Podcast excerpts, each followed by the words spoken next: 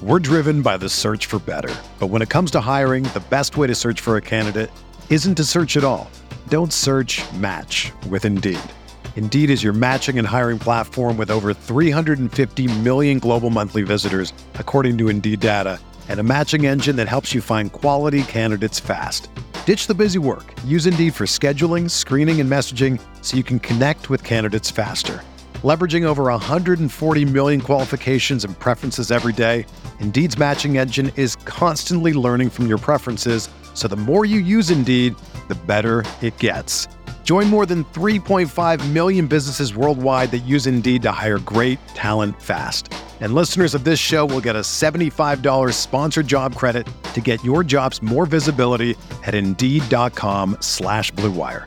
Just go to Indeed.com slash BlueWire right now and support our show by saying that you heard about Indeed on this podcast. That's Indeed.com slash BlueWire. Terms and conditions apply. Need to hire? You need Indeed. Aikman is intercepted by Sam Mills. Steve oh! Smith is going to go all the way. Panthers win in overtime. Newton steps up, close for the end zone. Olsen,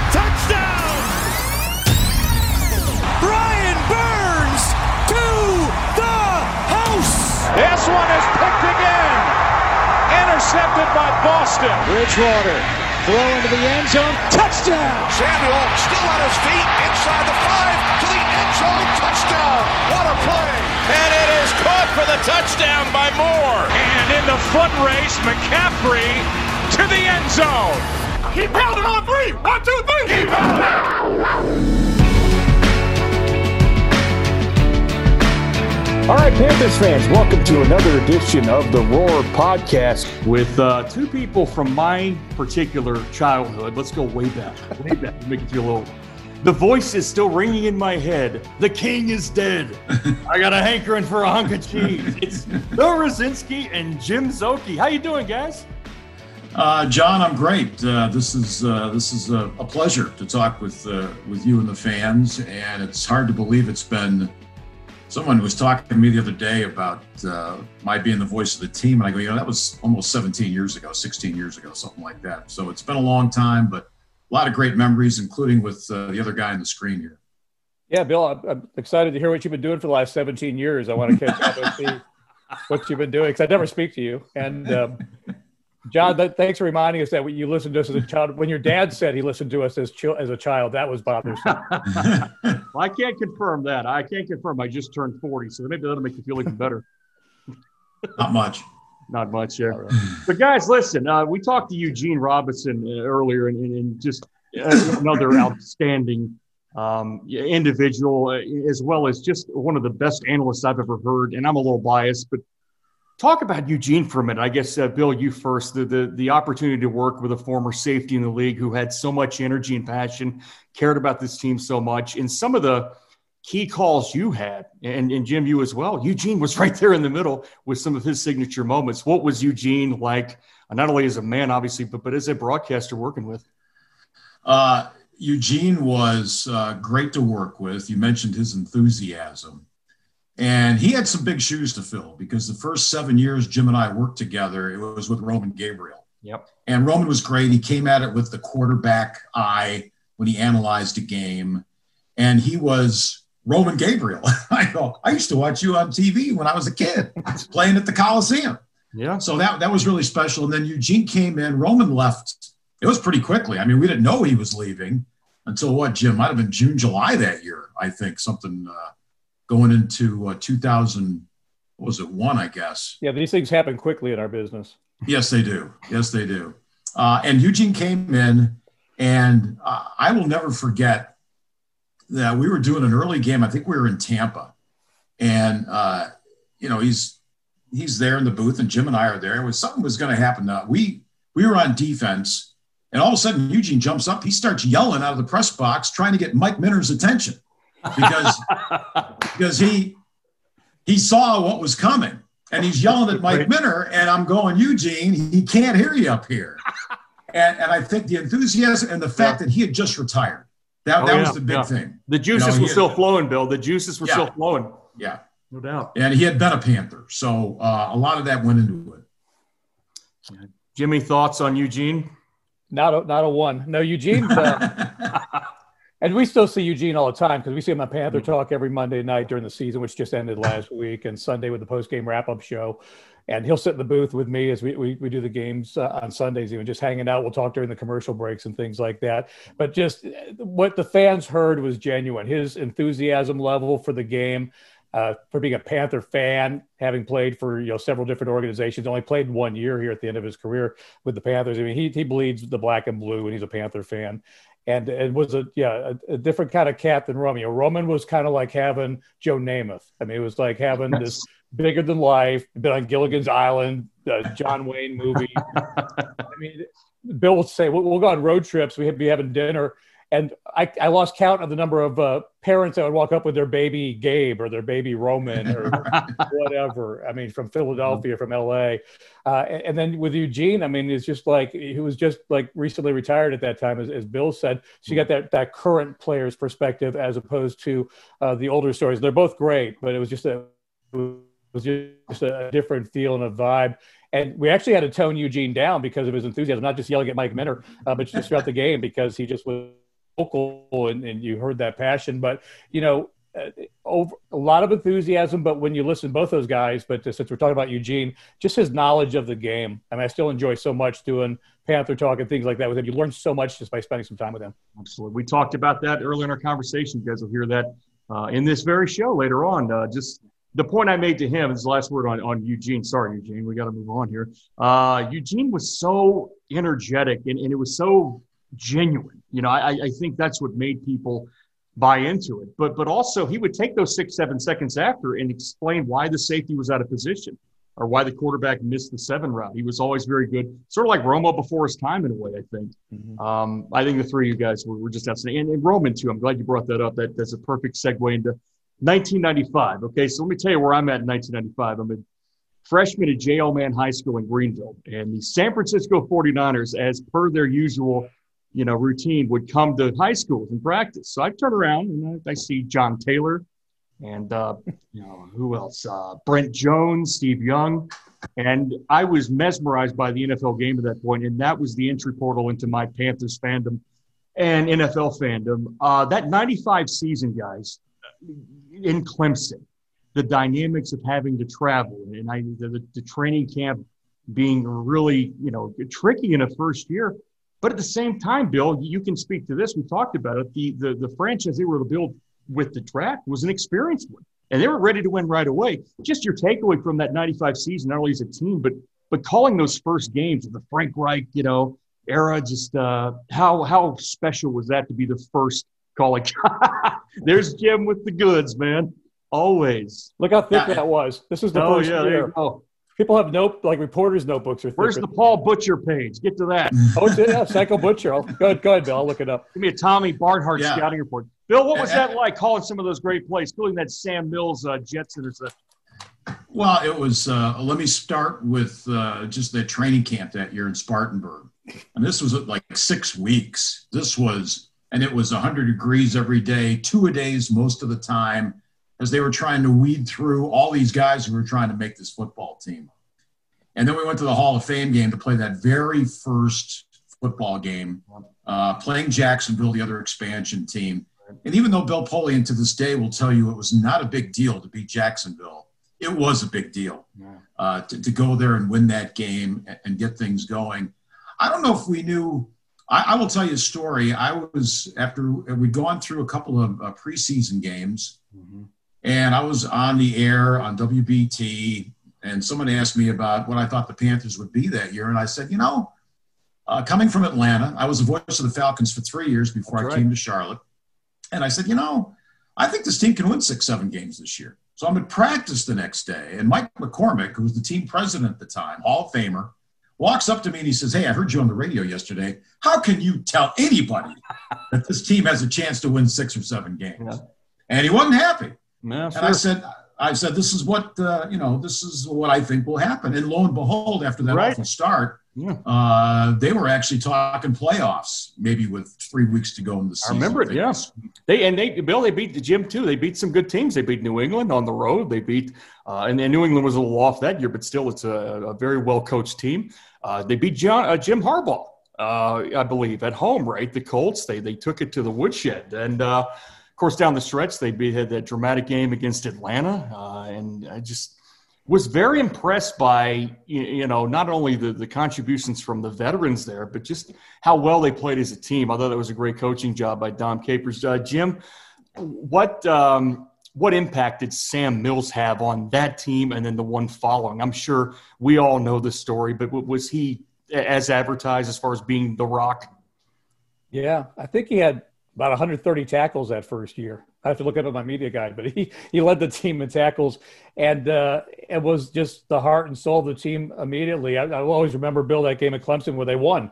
Yeah, they lost their first five, beat the Jets, and the the, the, the shovel pass that he intercepted and took down to the two yard line. I mean, that's like one of those plays that just like stays in your memory if you were there or, or listening or watching. But I still remember it like it did happen yesterday. But yeah, Sam just from day one was the leader of that team. Uh, I, I remember that season as being 21 road trips since we didn't have a home stadium. they were building Ericsson Stadium, now Bank of America Stadium. And then for those who don't know, that's a hike from from Charlotte uh, to Clemson. That is a that is an extra hike. And the, the DOT did us no favors. I mean, there were, were Hey, orders we've been through South Carolina now. Up and down the road. You couldn't get in and out on, on a Sunday for, a- for a game down there to get back Oh, to Charlotte. So that was They they they've cleaned that mess. up a But little. um, we stayed in Greenville. We had some radio. I'm glad that happened. Yeah. They Yeah. um they had a hotel for us in Greenville, and so we'd stay in Greenville. what hotel Greenville was that? before. Well, I'm a Greenville native. What hotel did they have you in? I think You it was the, I think it was the Sheraton. Is it- Was it the Sheraton? I think Bill. We had a deal with Capital. Yeah, something like that. And think it it was was funny down- because, down. the, you know, the first uh, couple of games, I would stay at that hotel. But then Dom Capers wanted to do his pregame interview the morning of the game. So I had to get up, and my family was with me. I was still living in Atlanta that first year. So while Jim and everybody else was battling traffic to get back to Charlotte, I would be down in Atlanta, another two hour trip to my home. We never moved until the following year. But, uh, you know, uh, that that was a, uh, a a fun time with the with this football team, Yeah. and uh, you know, I, I it was an incredible season. The win over Atlanta late, John, you mentioned that Falcons could get in the playoffs, Yeah, they were the spoilers. Yeah, and, and, and, and as it turned out, they would beat the 49ers the next week to get in the playoffs. But that was that was that was a huge thing. But it was and I uh, just uh, from a yeah, I I know some players were missing from the 49ers that that year. I I believe Kerry Conklin was playing quarterback at one point, if I remember the name right, '95. Um, not Kerry Collins, Kerry Conklin. I think that was the name. But it's still a win against the 49ers in their house. I played that clip from you guys before, the call you had on NFL Films. Oh, what a win that was. And then let's go to 96, the next season. How important was it for this team with Steve Beuerlein at the helm? You know, the week one win against Jeff George, we knew that was probably coming. But then they take down the 49ers and just demolish them. And then the rest of the season follows suit. Uh, did, did that game serve as a catalyst in your mind, Bill? Well, I think building off what happened in 95 and then I still this I call this the best free agent class ever. They brought in Wesley Walls, Steve Beuerlein, Eric Davis, and Kevin Greene. Kevin Greene, yeah. Now you talk about uh, everybody on that list contributed to the team that year. Beuerlein wasn't a starter, but he had to come in and bail Kerry out a few times when he got hurt. Uh, Greene's impact joining Lamar Lathon. Of course, you had Salt. Sam. Yes.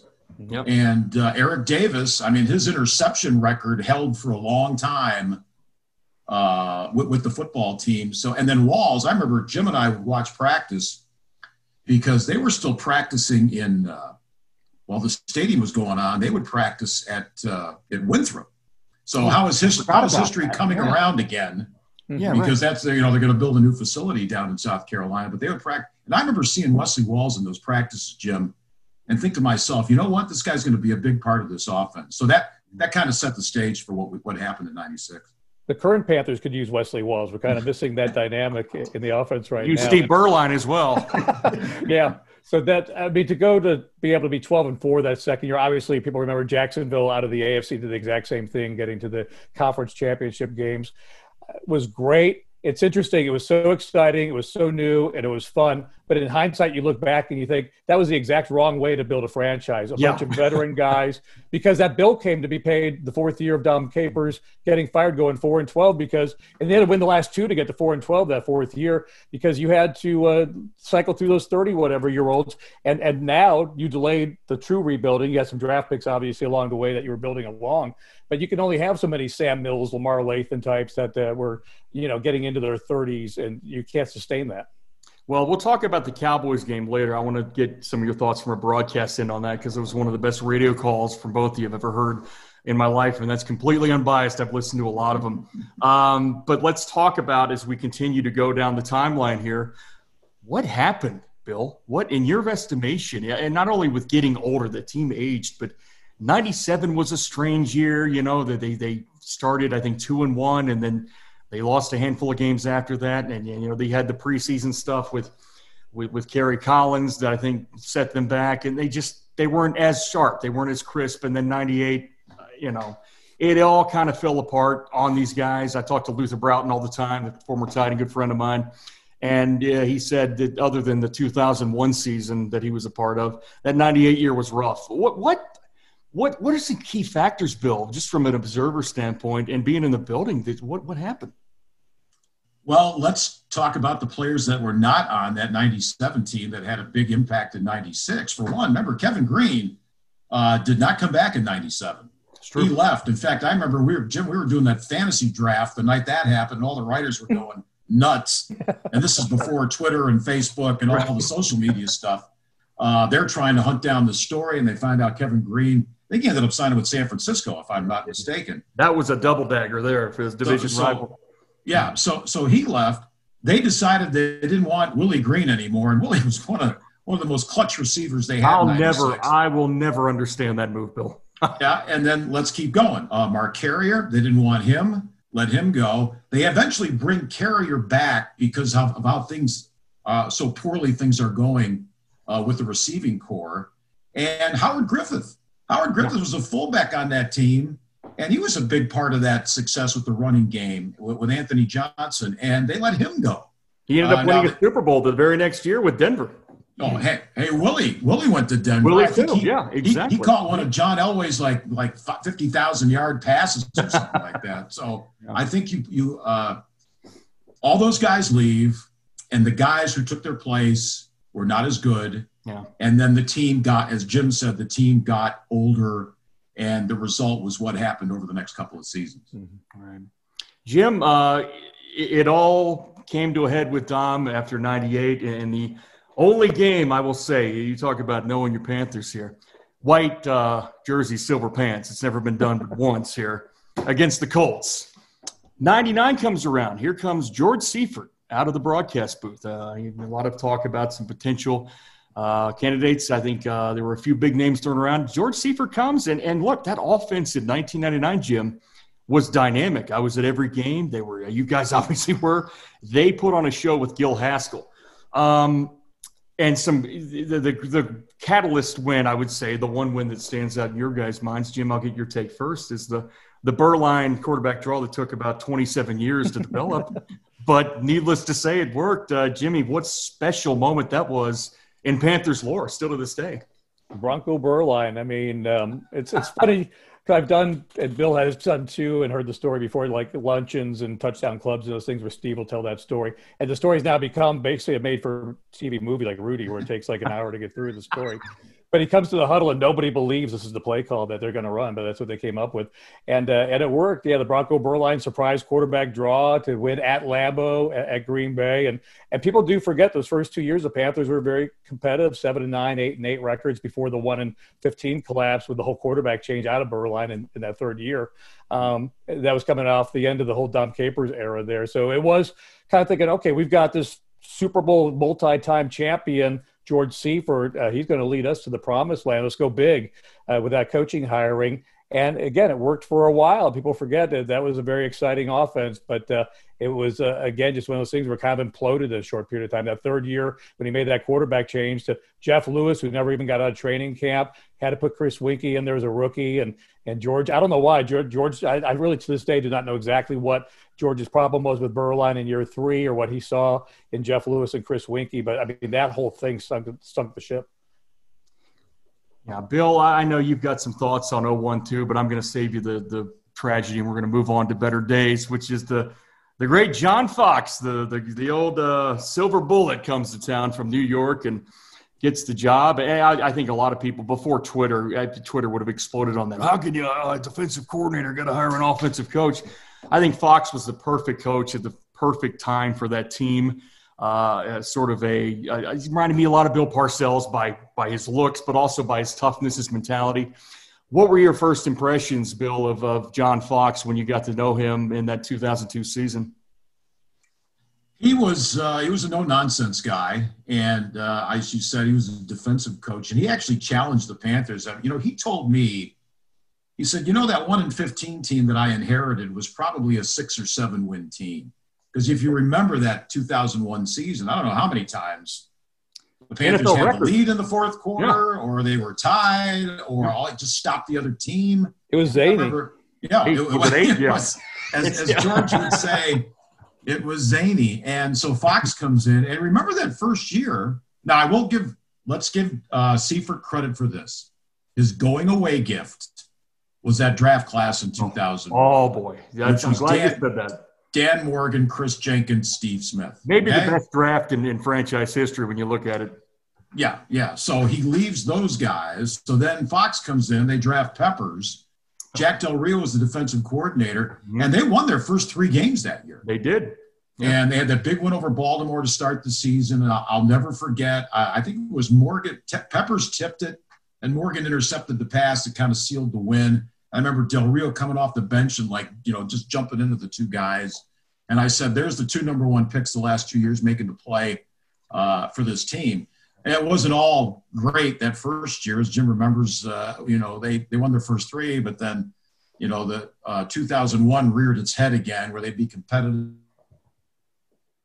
and lose. Then they had a win in Cleveland, and uh, I still have the guy. I should have brought the game the game balls up on the thing here. Uh, John Fox gave everybody game ball balls from that win in Cleveland. Uh, and that signed it, they, they finished strong setting up 2003. Yeah, I, I, thought just from an observer standpoint, again, I'm not where you guys are from a perspective there, but it, just as a, a, young guy who was a fan and really took a great deal of interest in their development. Looking back, that Cleveland win I think was huge for 2003. A lot of folks try to say, well, late season wins don't matter, tank for Trevor, all this stuff. Well, get into a locker room, guys. You talked to enough players. You guys have done this a lot more than me they're trying to put their best tape out there. And I thought that Cleveland game against a very good team was outstanding. And then was it two, three weeks later in New Orleans, knocking them out of the playoffs. Um, I just thought those those two games, Jim, were were instrumental in getting them. I hate the word momentum, maybe, but it was a good carryover effect, no doubt.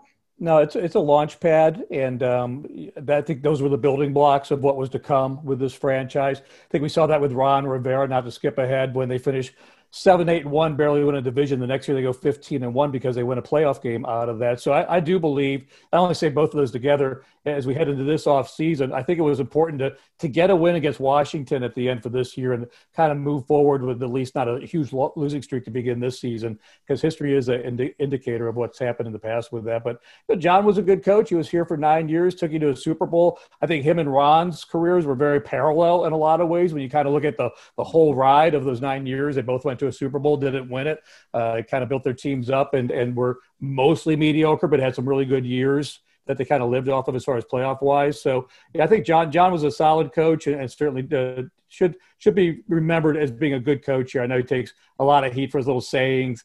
His it is what it is and all those other things, but uh, more games are lost than won. The list goes on and on. But uh, he he was a good coach here. You're picking a good day to have a good day today, Jim. I'm proud of you. the list goes on and on. Hey, talk to personnel. I can go all day with this. Um, I wasn't even there. Um, so you know, we got to we, we're going to do 2003 here, and then I promise you guys we're off the Fox thing because this is the year. I think, especially for you, Bill, that stands out in terms of, at least from my view as a, as a broadcaster looking back. I said this to Eugene. One of the great things about this league is radio broadcast, good ones that capture these moments because they live in infamy on NFL films. They log these plays, they go in the vault, and I, I am a sucker for those moments. And some of your calls that season, Jimmy, you as well, um, the, the Tampa game at home, that, I still say that's one of my favorite games I've ever attended where – you know, Simeon Rice guaranteed a win. Warren Sapp's running his mouth. The Carolina Prowlers out there uh, in the stands, this fan taunting uh, Simeon Rice in the third quarter, and then they make their comeback. And then lo and behold, Jake Delhomme and Steve Smith, uh, with five different receivers, by the way, drive the length of the field against the best defense in the league and win. But there's one win, Bill, that you said was the catalyst in 2003, and it wasn't the Tampa win. It was a road win in Indy. Yeah, you know, we went to Indianapolis and we were undefeated, and so were the Colts. And they had Peyton Manning, and they were a really good football team. Mm-hmm. And the Panthers ended up winning that game. I think Stephen Davis got hurt in that game, and Deshaun Foster came off the bench. And Deshaun was a big part of the running game as well. And uh, they ended up winning that game in overtime.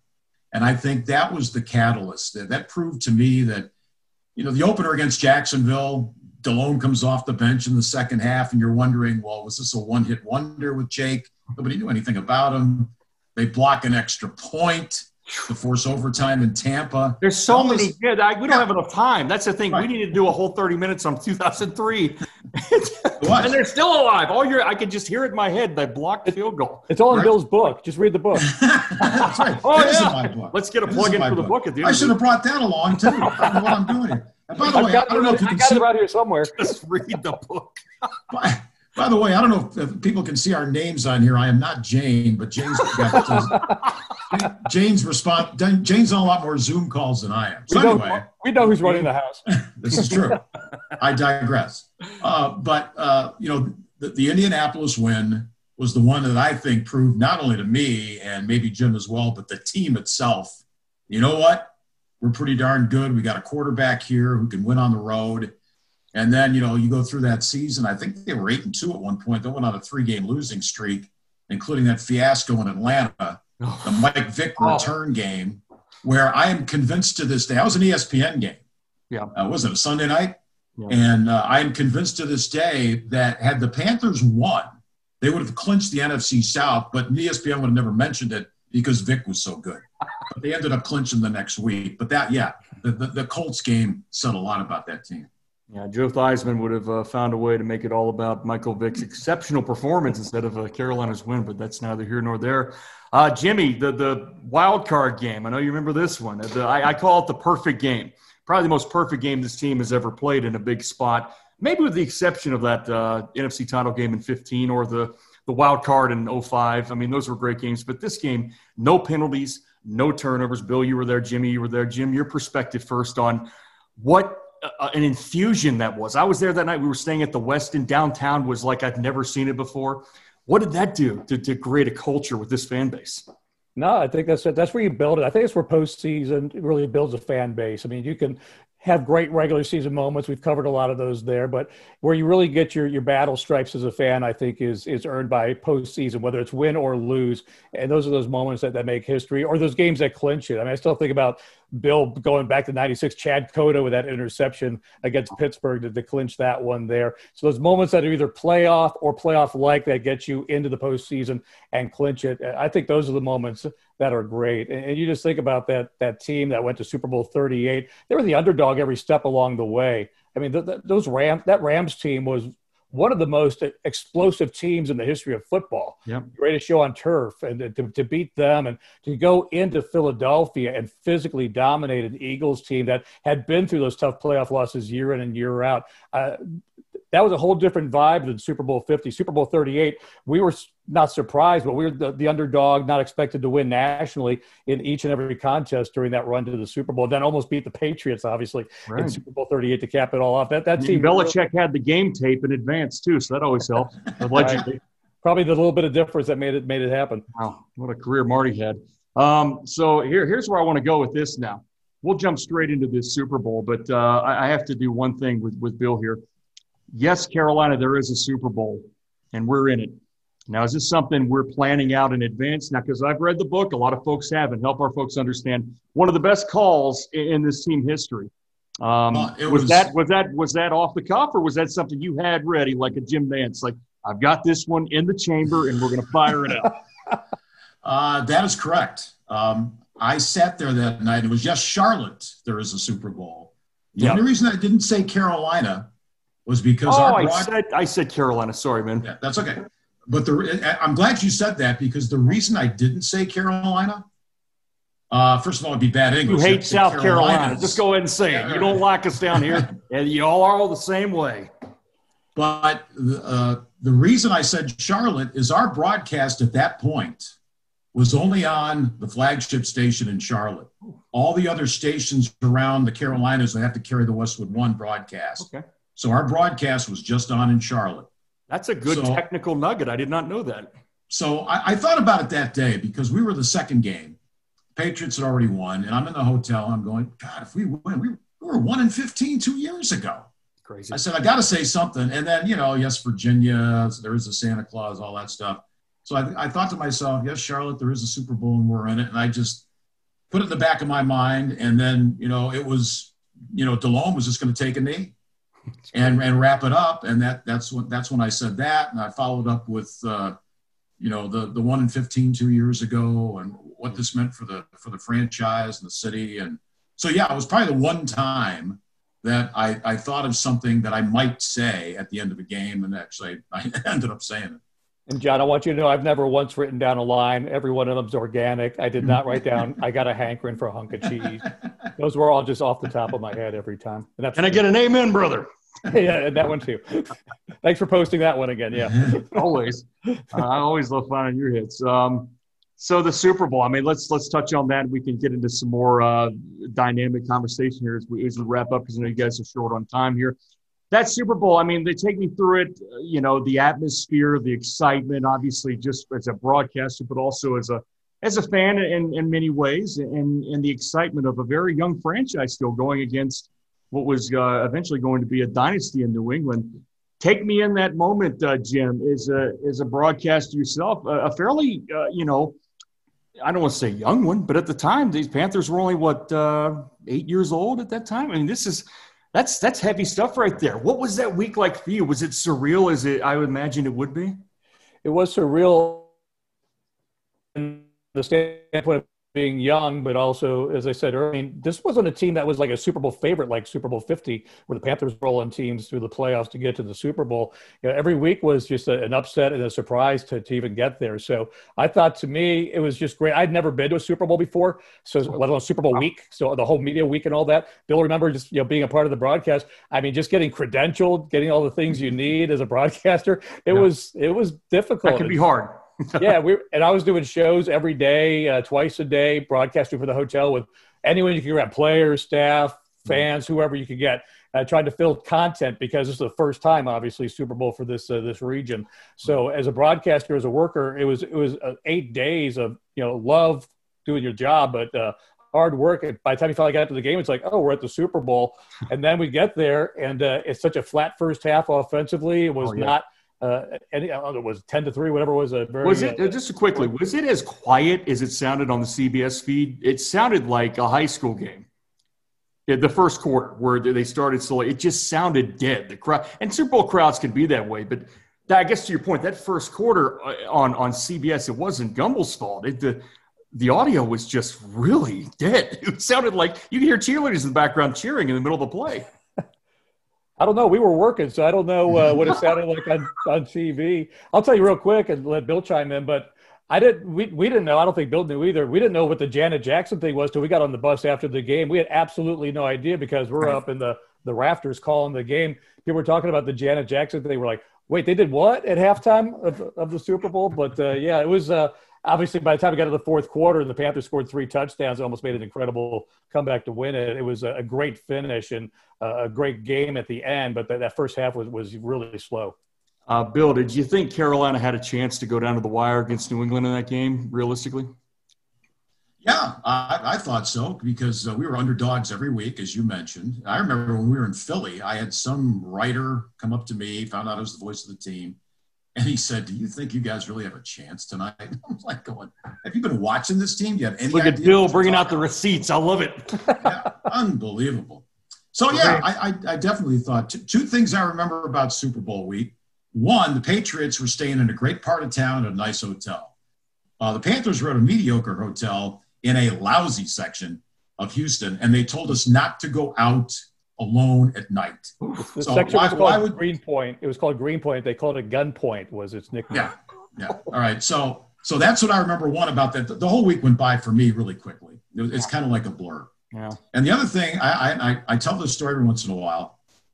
Uh, it's it's media day, and uh, my wife, who is my statistician, she and I are Jane, down. By the way, the, Jane, I see her on Twitter. I, I marvel at the work she does. She keeps you afloat, Bill. Yes, yes. Uh, I keep her financially afloat. She keeps so. I anyway, conversation before. So, Have fun tonight, Bill. so you know we're down on the field. The, the Panther, uh, the the uh, media day had ended, and there's a, a, bunch of reporters huddled around Jerry Richardson, who was sitting up in the grant in the stands, hmm. and the players are down on the field. So they're they're kind of breaking things up. They're going to take a team picture or something. So uh, I, I am standing with Jane. I go, look, there's uh, there's Jerry. He's really basking in the glory. Because remember, he had predicted that the Panthers would, uh, I think, he'd win a Super Bowl in the first ten years. Yeah, so this was year nine. So this this could come true. So it breaks up. He starts walking down the steps, and he comes out and he sees us, and he walks over to us, and he says, "Hey, you guys enjoying the week?" And I said, "Yes, sir. We're, this is this is great. This is this is something else." And he looks at us and he says, "Do you guys have dinner plans tonight?" And I said, I don't even know if we did or not, but I'm looking at Jane. I'm going, well, no, no, we don't have dinner plans. He goes, well, Rosalind, that's his wife. Rosalind and I are having dinner with Bob Kraft and his wife. And he turned and left. And I'm like, what? You're kidding me. No, no, no. That's uh, it's a true story. Um, That's right out of Curb Your Enthusiasm. That's fantastic. I've never heard that story. So yeah, he's basically so, just he's he's humble bragging to you. I'm, I'm going out with yeah, yeah, well, we'll see I'm you later. Bob, well, you thought Bob you were getting an invite? Screw you. well, how'd that whole Robert Kraft thing turn out in hindsight? Not so good, right? don't rub it in. So yeah, but but as far as the game is concerned, as Jim said, the, the, the, first and third quarters were snoozers, and the second and fourth quarters it was like somebody flipped a switch. Oh, it was amazing. And these guys came out and played. Yeah, the Moose still the longest touchdown pass in Super Bowl history. Ricky Proehl with that great catch. I always thought to this day, Fox went for two two points too early in that game, and I think if they'd have just kicked extra points like they should have, if you do the math, that field goal that Vinatieri kicks would have been to tie the game, not win it for the Patriots. Oh, be careful, was, Bill, on Twitter. You know, people are going to start coming after you. No, look, I'm going to tell you this right now. I agree with that decision that um, you're talking about. I don't think it was a right call at that time. It's, they're still very early in that game. You get all the momentum back. Deshaun makes the big run in which he plows through Steve Smith, by the way, to get there, and with the iconic dive. And I think at that point you take the one and keep going. But I don't know. I mean, they, I don't like the play call they ran. Obviously, a fade to Dyson, I think it was. It wasn't exactly their bread and butter, but um, what a heartbreaker at the end, though. And then, you know, the, the image I remember from that game, Bill, because I didn't hear the radio call until the NFL film stuff uh, was released, but and that was outstanding. Your calls and Jim as well. It was just uh, epic stuff. But the, the, the, the Jake Delhomme shot of him on the field, just staring at the Patriots celebrating and looking heartbroken. You could see right when the kick goes through, also CBS cuts to the sidelines and Fox is doing his usual chomping the Nicorette or whatever he's chewing on and just like shaking his head. And that team had come so far. I think they were just stunned that they could lose a close game. I really do. Yeah, you're right. And I think uh, the fact that uh, that season had been one of comebacks, overtime wins, blocking extra points to force OTs, that whole thing we just, you know, the, the, the whole season we talked about and how great they were. I I'm sure they thought when when Ricky Proehl caught that touchdown pass, we kicked the extra point. Hey, we're gonna we're, if we're not going to win this game right, we're going to stop the Patriots. We're going to win this game in overtime. And uh, they were devastated by that. And, uh, you know, Ricky Proehl told me this because I actually worked, Ricky and I did some broadcasting together for ISP. Okay. A- after he retired. And Ricky said the worst feeling in the world is being on that field and losing the Super Bowl because they want you out of there. Security comes down because they got they got the confetti ready. They're going to have Ricky. the, Ricky's been through this twice now, in two in three years with St. Louis, and, and now in Carolina. He's got to be sick Yeah. of the stomach. Yeah. So uh, he he told me he said they just want you out of there. It's like nice game, guys. Get to your locker room because we're going to celebrate with the winning team. So just imagine what that's like after you know what you go through from training camp to the playoffs to get there. Yeah, it's it's a funny business when they want you out of there. And speaking of Jim, why did you get rid of Bill in 2004? What's the story there? What? Why did you have your ego, Jim? I'm telling you, why did you have to get rid of my beloved Bill Rosinski? No, Ten years. I just got sick and tired of hearing them. I, said you're too I- big. You, need- you need to go on to national radio again, which you'd been national radio before. But I, I envisioned you as a golf announcer on radio. Is what I was thinking myself. I'm pre-settling. glad you did because I didn't. Talk about that, Bill. I mean, obviously, I don't want to put you down a road where you feel like you've got to say things you don't want or need to say or haven't said before. But I was, uh, you know, obviously stunned at what happened. You know, I was a fan of yours, and I love Mick too. So this is not a Eeyore type of thing. But I just, gosh, it just, it's it. That one hurt me, man. That as a fan of this, and I know a lot of fans agree with me. Your voice was iconic, and then all of a sudden, poof, you're you're gone. I mean, is there anything that you can say to that that might help us understand it a little better? I know there's been some things said before, but I don't want to put words in your mouth. No, uh, two things. Uh, one, I pissed the owner off, and if you're going to do that, you, you you might not be long for this world uh, working for an organization, whether it's a you know a Fortune 500 company Yeah. or an NFL franchise. And I complained to a writer about not getting an NFC Championship get- ring the year before, and he took offense to that. Did you Uh, get one, Jim? I didn't want one because we lost. It meant more to Bill, apparently. The, the Gettleman special. So, uh, so there was that, and I also think they thought they were paying me too much money, which is something I'm just assuming at this point. Never been But an issue for me, so it's never come up in a conversation. Not me either. 26 years. If anyone So, deserves uh, it, it's Mr. R. So, uh, you know, you put those two things together, and I had a, I had a suspicion starting in late November that after my contract was up, they weren't going to have me back. I kept praying and hoping that would not be the case. So you didn't But- want to leave. You wanted to stay. Oh yeah, yeah. I I didn't want to go. I you know I, I think and Jim's been there for all of it. Yeah. Uh, the fact that you could be there from the from the birth of a franchise Yeah. and watch it mature, and it's like raising kids. You know, then they make mistakes, and then you you're proud of them, and then they screw up again, and uh, you know, so uh, that's that's cool. I, I uh, so you know they let me go, and uh, it was devastating for me. You know, the last thing you want to do is see your name in the newspaper on the headline, the sports section, saying you've been fired, or on a crawl on a TV screen. Uh, it happened on a Friday, I remember it. and uh, you know, crawl on a TV screen saying uh, Bill Rosinski fired by the Carolina Panthers, and uh, so that was not, that was not good. But I will tell you this, and Jim Jim mentioned golf. Yeah. Uh, as it turned out, uh, you know, I did a talk show in Charlotte for a couple of years, but then I got back into national play-by-play. I've worked with Westwood, uh, with Dan Reeves for three years. That was I remember great. those calls too. That And was then- outstanding. And then ESPN hired me for 10 years. I was their voice of uh, college football. I did some NFL. And also in 2009, the same year I joined ESPN, I hooked up with the PGA Tour Radio Network. And I will be in uh, Palm Springs uh, in the next week calling golf again. And it has taken me to the British Open, US Open. What a gig. It's been, I mean, It's So it's a been- promotion base. I mean, I know you're heartbroken, but you turned out okay, and Yeah. you deserved it because you're all your your your your ESPN college games. I would be driving at night home covering a game and you know podunk here for the Greenville News, and I'd be hearing your voice with with a number of people. I, I think it was uh, who, who was your who was your analyst that you worked with? I. Had a deep voice. Uh, well, I worked with David Norrie, who was the Yeah, uh, Norrie, yeah. Norrie, Norrie's former uh, quarterback at UCLA, Yep. and uh, you know, great, uh, great analyst. I've I've worked with a lot of great people over the years. I, I worked with Jack Jack Ham, Jack Snow, Jeff Fano, Eugene and Roman, and uh, Jim I've a lot of great Dan Reeves. So it's been. Uh, uh, it, it, it's been a fun ride, and you know I'm, now I'm with Compass, and I've done some college and pro football with Compass, and I've worked with Chad Brown. I worked with Tiki Barber once on a college game this year. So it's been in the big picture, it's worked out great for me. Yeah.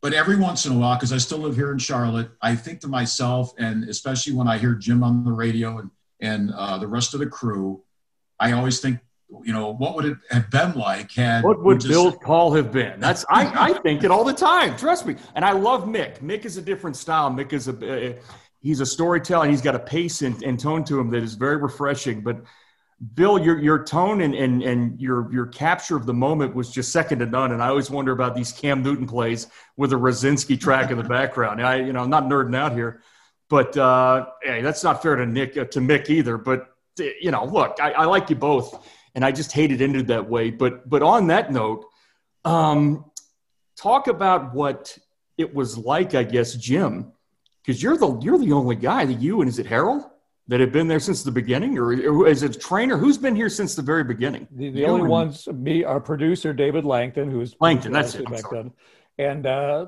and Don Toner, who's the equipment manager, used to be the assistant equipment manager to Jackie Miles, has been here uh, the whole way. Those are the people that have been to every game. David and I, obviously, that streak of being at every game came to an end because we didn't travel, but the two road games this year. But we've worked, we've worked every game for 26 years.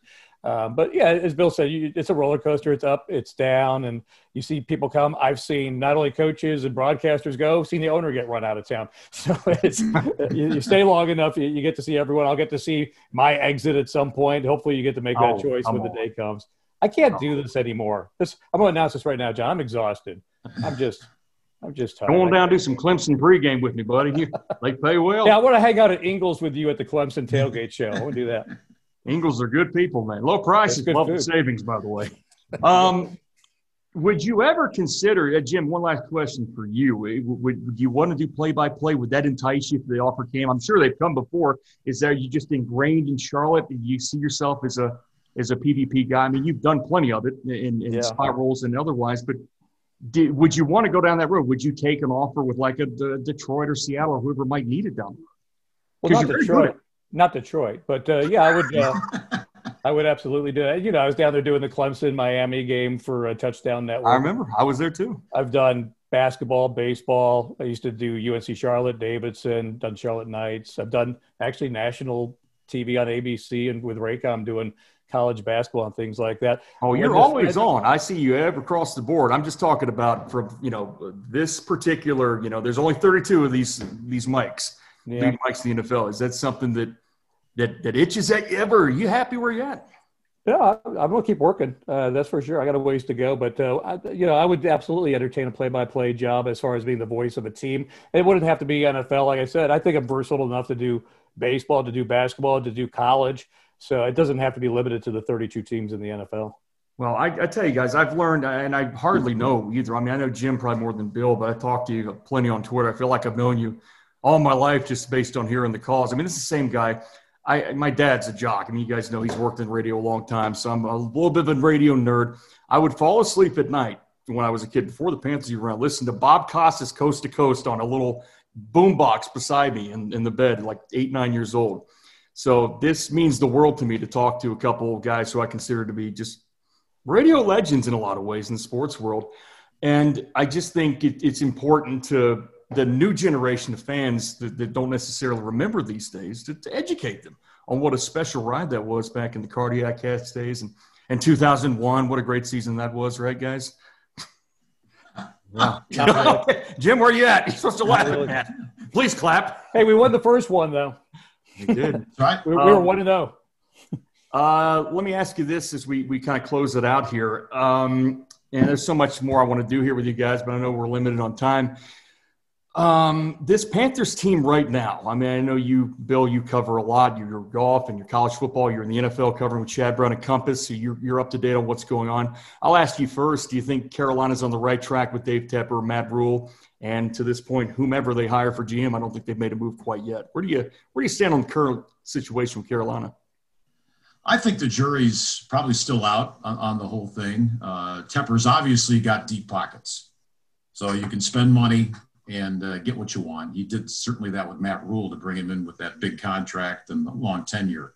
Mm-hmm. I think this season was disappointing just because we thought more uh, we were going to get more out of Teddy Bridgewater than we did but they were missing uh, Christian McCaffrey. I mean, such an integral part of that offense. And I remember David Shaw because I did a number of Stanford games over the year. And I, after uh, Christian was drafted by Carolina, I was doing a Stanford game, and I'm in Shaw's office. We had this production meeting with TV and radio, and it broke up. And I stopped and I said, "Hey, uh, you know, I live in Charlotte.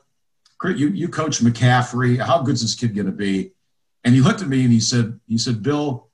He was not only the best running back in the draft, he was also the best receiver in that draft. And obviously, he proved that a, a season ago with the uh, you know the 1,000 uh, both ways. So uh, I think that had a lot to do with uh, what went on offensively this year. I think defensively they've got a lot of they've got some talent there.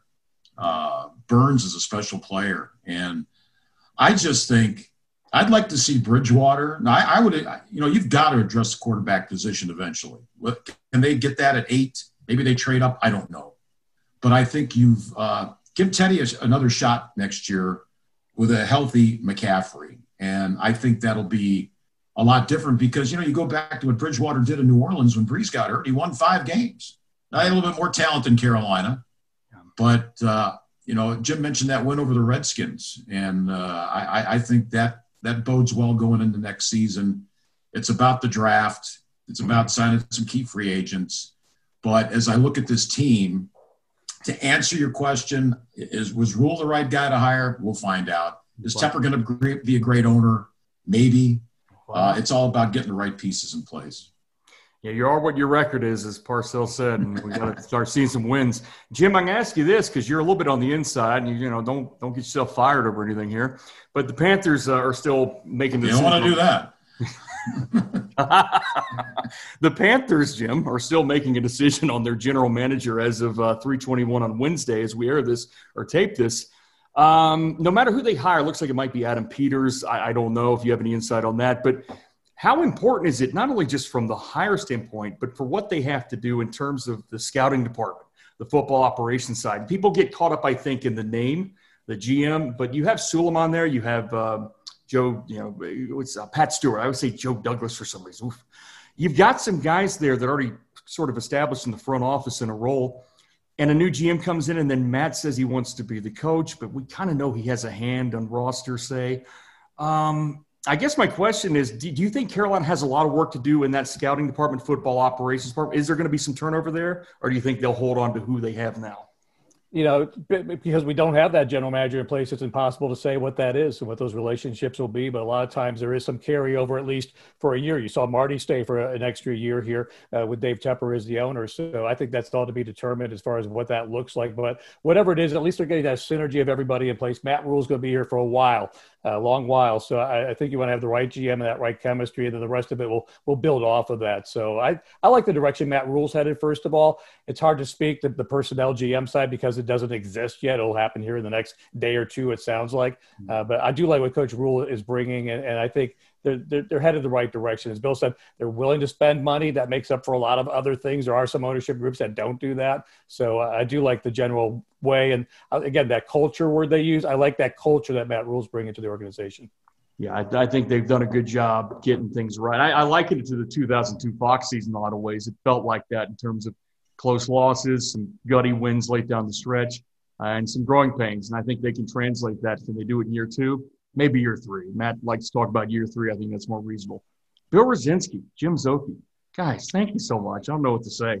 We did this on short notice, guys, and I, I appreciate y'all making time and being part of this. Um, Bill, one of my favorite calls of all of them. The king is dead. I love it, and I love looking at him. I'll always repost that stuff for you, brother.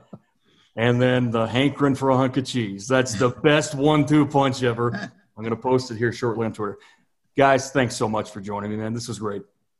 Hey, uh, thanks for having us, John. It was great. Yeah, my pleasure. And if you want to Google uh, Clemson at South Carolina 2001, and you will see the TV broadcast with Jim and I on the call. Uh, the chicken curse ended that that afternoon. That's right. We, we could do a show on what went on leading up to that game in our meeting with Lou Holtz. But anyway, if you want that to see, yeah, and, but if you want to see us together on television, I would like for that. one game. And we, I, you know, I, I, I it right now. Jim, but it was, it was brutal. I mean, that season was nasty. 2001 to go down there and do that college game, I don't care who won the game, was so yeah. much fun. Yeah. Uh, obviously, it didn't lead to us onward in TV. But you know, if fans want to get a get a hoot out of that one, they can Google that game. Oh, I'll go look for it right now. You know me, I'm a I'm a weirdo about this stuff. We're gonna get it out there tonight, guys. Thank you so much. Be well, be safe out there, and uh, let's please do this again. This is so much fun. Absolutely. Thanks, John. We're joined now by one of our favorites. Uh, one of the great defensive backs in the NFL, played with the Packers, played with your Carolina Panthers, folks, and uh, did some radio for a long time. We're going to talk about that more with Eugene Robinson. How you doing, buddy? Hey, John, I'm doing well. How you doing today, sir? Fantastic, man. Couldn't be better. Life is good, and uh, I, am just thrilled that you and, and Jim and, and Bill have, have, agreed to come on and talk about, I think, uh, something a lot of fans out there have wanted to hear for a long time from you guys. We miss you. We miss the team. We miss the old crew, man. And I love yeah, Nick. I know you love him too. But it's, it's been hard, man. But I just, I'm, I'm so thankful you made time for us today. Well, the one thing that's unique about that is that uh, you you go into people's living rooms and their homes, and then you become part of the family. You become part of the the the lexicon. You become part of everything that goes on Carolina Panthers in their world, and then people get used to get used to that big voice by Bill Rosinski, that big magnanimous voice, and, and, then the funniness and the clever wittiness of a Jim Szoke. You just get you get used to that, and you expect it, and you right. you expect to hear that. Absolutely, you expect to hear some of the cliches and some of the catchphrases. You just do because you we're all for our beloved Carolina Panthers, and you end up loving the team. So I, I totally get why people uh, miss that connection because it's a it's a piece of nostalgia. And the same thing also what that goes on for Mick Mixon and, and the crew that after yeah. after Bill left and that bit and now what's going on now with the other guys. Absolutely. I'm glad you brought that up. You know, uh, Eugene, you got to know me a little bit last year during the draft. We worked together on that broadcast NBC Charlotte, but I'll be honest with you, I haven't had a chance to really get to know you that well. So this is fun. I go way back with this Panthers team as a fan. You know, my, my dad was talking to me about it earlier. You guys in that cardiac cats run you know, it was everything to hear your voice on those NFL films tracks, man. When they would queue up the weekly tracks, some of the things you were able to do from an energy perspective.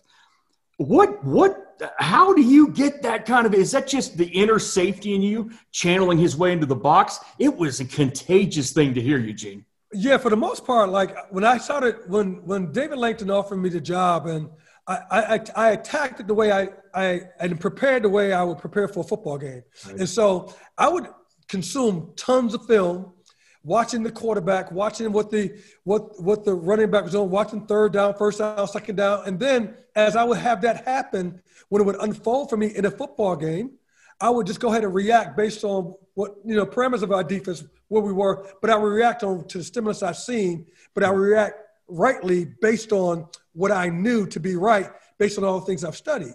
And so I brought that same energy because it was part of me of doing that. I had to take control of the secondary, all that defense, and go like this. Hey, the ball's coming over to my right. Trust me. You know, watch the trap. the, the, trap's about to happen. I need to to move up. We need clear force. You know, so, so I'm doing all that rotating back and forth in my mind. When I got in the booth, I wanted to do the exact same thing, but now I got plenty of time to say it. And I can wait for um, uh, a bill to set it up, do his thing, and I'm going, oh, this is easy because now I give you what I just. I, my the hardest part for me, John, was trying to stop and give you.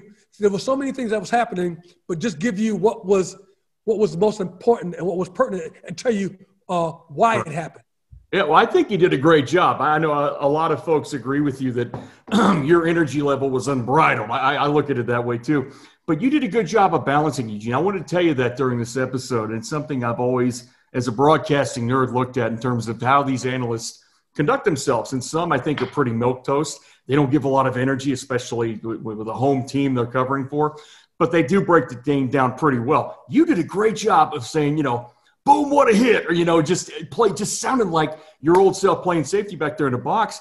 But then you take that five, six seconds after and explain the, the, the schematics and the dynamics of what happened. I thought it was great. Is that a challenge for young guys coming into this business as an analyst? You ever talk to these guys and say, you know what, find balance between the high energy and also giving the facts?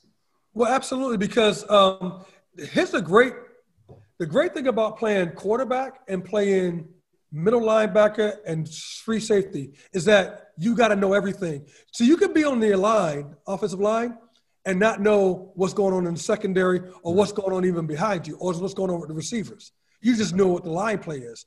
But as a quarterback, you better know everything about your offense, everything about what's going on with the receivers. You got to change plays. And as a free safety or the middle linebacker, you got to do the exact same thing. Yeah. No so you have this analytical academic side of you that you've studied that you got to be able to communicate um, to your guys, communicate to the coaches, communicate to the fans. And so that's a, you, you got to have that. But then you got to have the, also the energy, I think, to bring it so that it makes sense. Because don't forget, nobody wants a boring broadcast. Nobody, nobody wants, wants, they want that. you to be hyped about their team. This is their team. Yes. And you got to nope. know that. I'm going to put a Panther spin on just about everything, even when they make a mistake. Even when you see, oh man, Teddy Bridgewater, he'd like to have a throwback. You know, one of my favorite things you would do. One of my favorite things you would do. You were very fair. Now, when things were bad, when there was something happening, when Jake would throw a pick or when, when Cam would fumble, something bad would happen, hey, you're going to call him out. But man, the fans that are listening in the tailgate or in their car or wherever they might be at home, they want to hear an analyst say that call was terrible by the ref. And it, it really was. I mean, they were called like the Calais Campbell, you know, where yes. he broke Newton's legs. And I remember one call that you were like, "Where's the flag? Where's the flag?" And that's that's the nature of your job. I just think you captured it so well, Eugene. It was fantastic. Well, thank you very much, John. I appreciate that. And I, I told, I, I go, I wear a number of hats in the booth.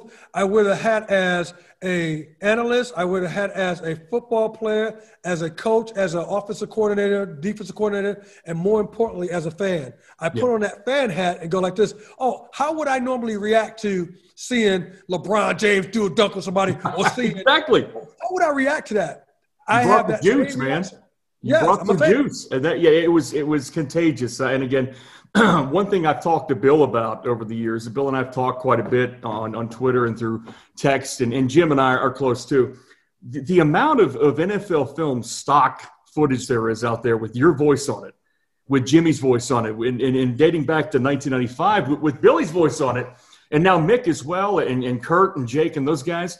Oh, man, it's it. I, I think that's such an overlooked part of the NFL media business and the NFL legacy, Eugene, is the NFL film's legacy of these stats or these uh, highlights will go in the vault forever. 20 years from now, we're still pulling up cardiac cats highlights with your voice on it. And I would just think from your perspective, that, that would be one of the coolest things about this whole experience. One of the coolest things uh, is Bill Rosinski. He's, he's broadcasting that game we're down in um, against the, um, the, the Rams, that playoff game that we, oh, yeah when Ricky Manning Jr. had about two or three interceptions. Yeah. With that one play, that play with Jake Delhomme has that little ghost route to a Steve Steve uh, Steve Smith on the left hand side, and he yeah. I think he fakes out. Uh, I forget the the, the defensive back. Um, oh, I forget his name, but takes left and he goes right and hits him right in stride. As Bill is talking, I'm yelling in the background, "It's over! It's over! It's over!" I had no idea I was even doing that.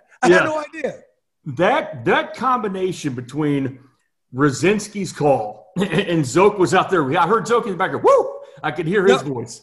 And then I heard you. It's over. It's over. And then Bill said, and we are going to the NFC championship game. That is a brilliant sequence of again i'm a broadcast nerd so i know fans out there like what's this guy talking about i think you get it though that is a brilliant sequence it was so well coordinated and it was so easy let me ask you this you know you you were a part of a lot of great teams as a player. And then obviously, you transition into the broadcast booth, and, a lot of fellow players do that. And you did it fairly seamlessly, I think. Uh, of all those games, um, you know, X Clown, the Philly championship game with Deshaun's run, uh, you know, the Super Bowl. I mean, and then you go into the Cam Newton era. What's the one game to you that stands out is, is your most, what's the one game you say, gosh, that was a great time, win or lose? That was so much fun calling that game. That X Clown play by Steve Smith and, and Jake Delhomme, outstanding. You mentioned also the championship game, and I can remember seeing Deshaun Foster run on the right hand side, and I and the very first thing when I saw him in the backfield, I was like, oh man, he's gonna get stopped for what's the name? And right. then I saw that rumbling, bumbling, stumbling, bumbling, back and back and forth. And as he's moving forward, I was like, oh my goodness, he's going touchdown. He's about yep. to eat. He's about to yep. go ahead. It, it went. It.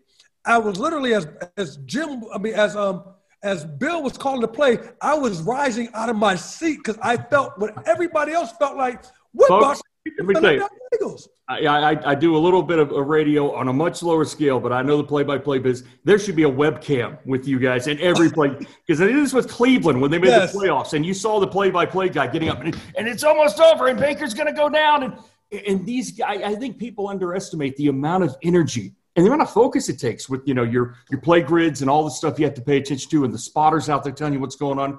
It's not just as easy as showing up and saying, "Oh, here's what happened. Here's what happened." No. And then at the perfect moment, you guys, I thought, just crystallized. It, it was, you know, it, I was a fan. I'll be, I'll, I was a homer. I still am. I'll be honest with you. But I've moved into the analyst world here. But Eugene, man, that run between 03 and 05 and even 04, which was an impressive run given the fact that Smitty was out. How about that 05 team, though? Going to Chicago, going to New York, and almost taking it to Seattle in the end when they were and out almost- running backs. and almost taking it to Seattle in the end too. That Yeah. was a that was a very very good solid team. I mean, Oh, so a cohesive team. Yeah. But you to win championships, and I've been a part of a championship with the uh, Green Bay Packers, and we went to Super Yep. Bowl uh, with them, and then I went with Atlanta. There has to be a cohesion. There has to be everybody has to know their role. Everybody had to know what they're doing, what know their role, and stay in your lane. And in the broadcast booth, it's the same thing. Right. I cannot be Bill Rosinski. I'm not Mick Mixon, and I'm not Jim And Zola. he and he can't be you either. He'll tell you that. and so what you want to do is uh, Bill and, and, and Mick have to tell you what happened, and then you have to tell, as a color analyst, we got to tell you why it happened. Right. And you got to be able to go with the why. Why did it happen? Did the defensive back fall down? Were they're playing cover two and you attack the middle? You cover two, you attack the go routes on the outside, the corner routes. What what do you attack? Is it uh is it a West Coast offense? Is it the RPO that they're doing right there? Just set the running back up. You were I mean, Romo before Romo. Hey, listen, you were Romo before Romo came along in that department. I'm telling you right now, you're gonna laugh, but in between the excitement and the hype man stuff you did, which was, of course, in your analyst role, you need to do that as a homer. As a, you got to get that energy. But you would slip in some coverage schematic stuff. You would talk about, you know, cover three versus cover two, where the high Yeah. safety is, angles. You know, and, I think fans sometimes would, would would overlook that and say, you know, Eugene brings a lot of energy, but there was so much substance too. I, I, I tell you what, I just you don't hear That's a lot. You don't hear a lot. Hey, John, that's the analytical part of me because I'm a Yeah. computer. My, my major is computer science. Yep. Uh, and so that's the computer science of part of me right there. That you got to analyze. The, you got to know the academics. My mentor told me a long time ago: if you don't know where the ball is going, all you is a, all you are a great athlete running around. I said, but if you know where the ball is going, you become a great athlete who becomes a better athlete, you become a superb athlete who's going to make plays and change the game. Yeah, absolutely. Uh, I want to ask you this, Eugene, and I've, I've loved reflecting on some of this. I know you're kind of short on time today, but man, first of all, thanks for making time. Like, This was a thing we threw out last minute. You've been so kind, as well as Bill and Jim. Um, I, I know you're still involved with, with sports media here. I talked to Nick Carboni, our friend, today about it. Uh, you're doing work with those guys. Do you have a CNC Charlotte sign in the background there? I love that. Um, where do you stand right now with this Panthers regime? It's year two for Matt Rhule. They're still waiting to hire a GM. They've interviewed about 45 guys, it seems like. Uh, year one in the Matt Rhule era, what, what stood out, positive, negatives, and where do you think they're trending? I was I was happy to see that Coach Rhule had really got a a handle on his team. Um, you could tell that the guys absolutely respect him, no doubt, and he really kind of I thought endeared himself by by really accommodating the players and meeting them where they are. There's been stuff, stuff in the locker room where they had some questions that, hey, I like to talk to the player myself, and he was accommodating. That goes a long, long way because it builds relationship.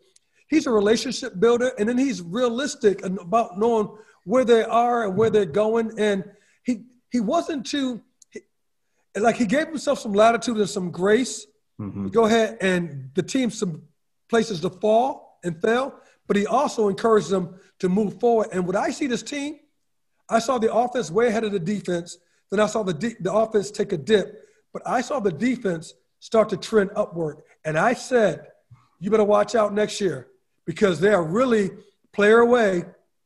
And if offensively you get back CMC back in this mix, Yeah, look I out. said we give Teddy Bridgewater so much flack a little bit. I said, but don't forget, it's like not having Alvin Kamara for the Saints. Not having that dude. Oh, that it's, dude, it's huge. It's huge. That dude got 15 touchdowns to four.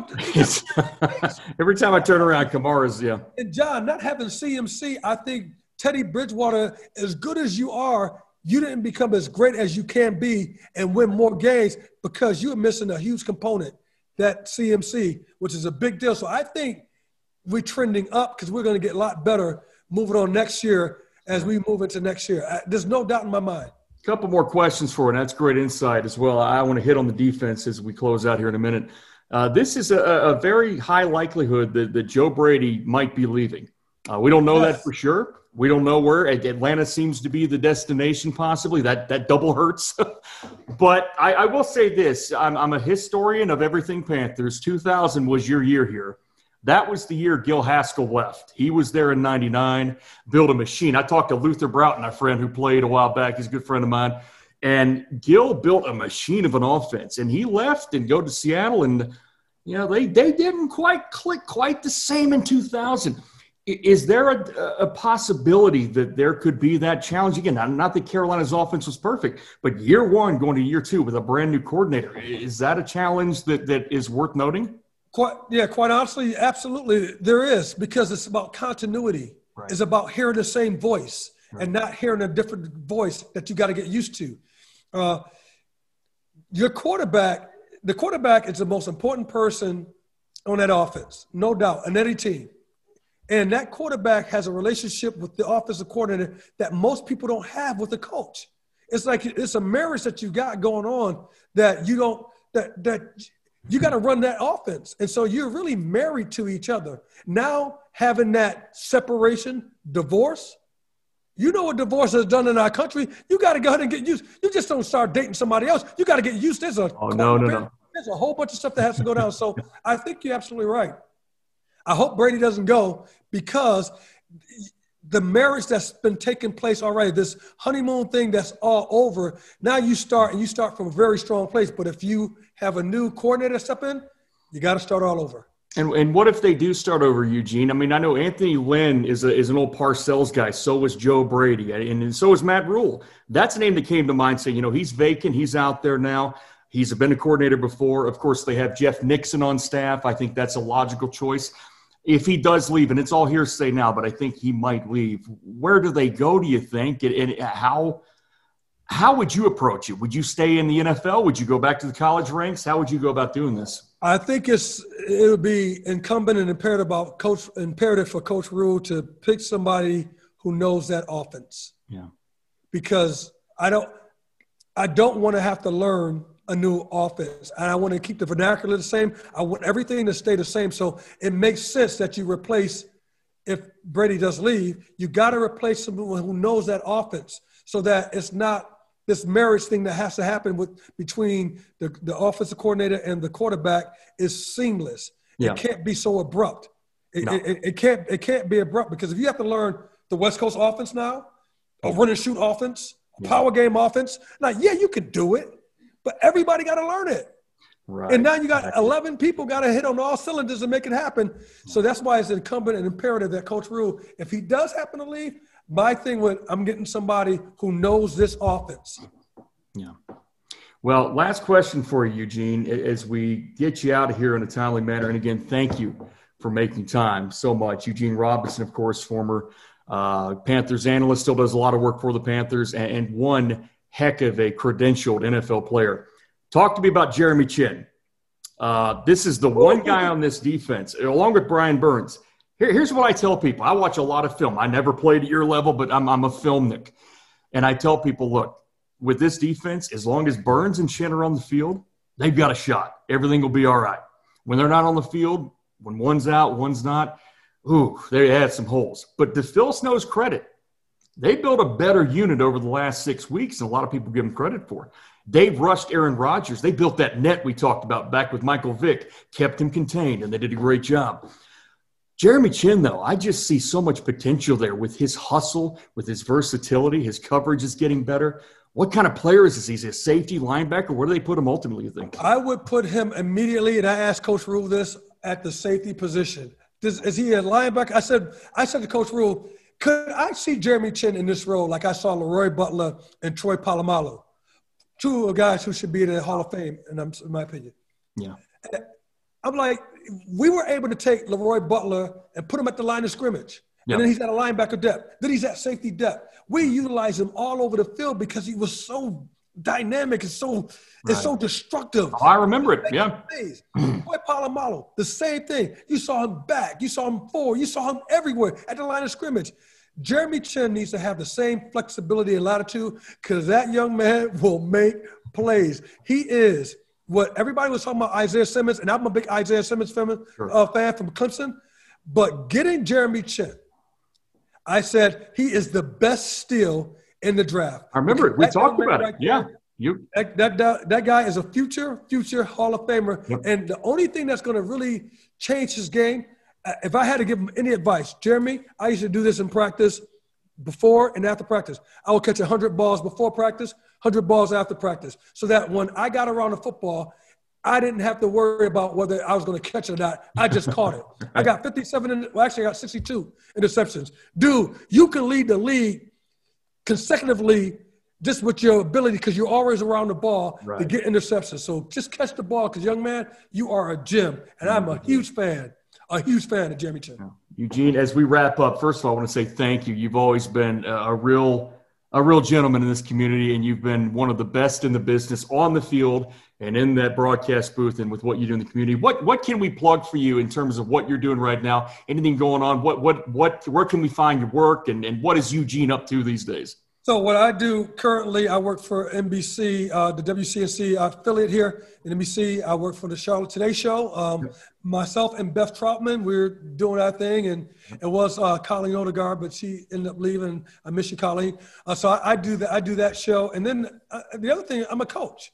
Yeah, I am a coach at heart. I coach football, wrestling, and track. Right now, because of COVID, I'm not wrestling, but track season is right upon us, and I'll be doing track. And so I'm at Charlotte Christian. Our we just had our, our, our, thing with our coaching staff. I mean, our conference with Country Day, Providence, Latin. I'm in the um, the private school sector.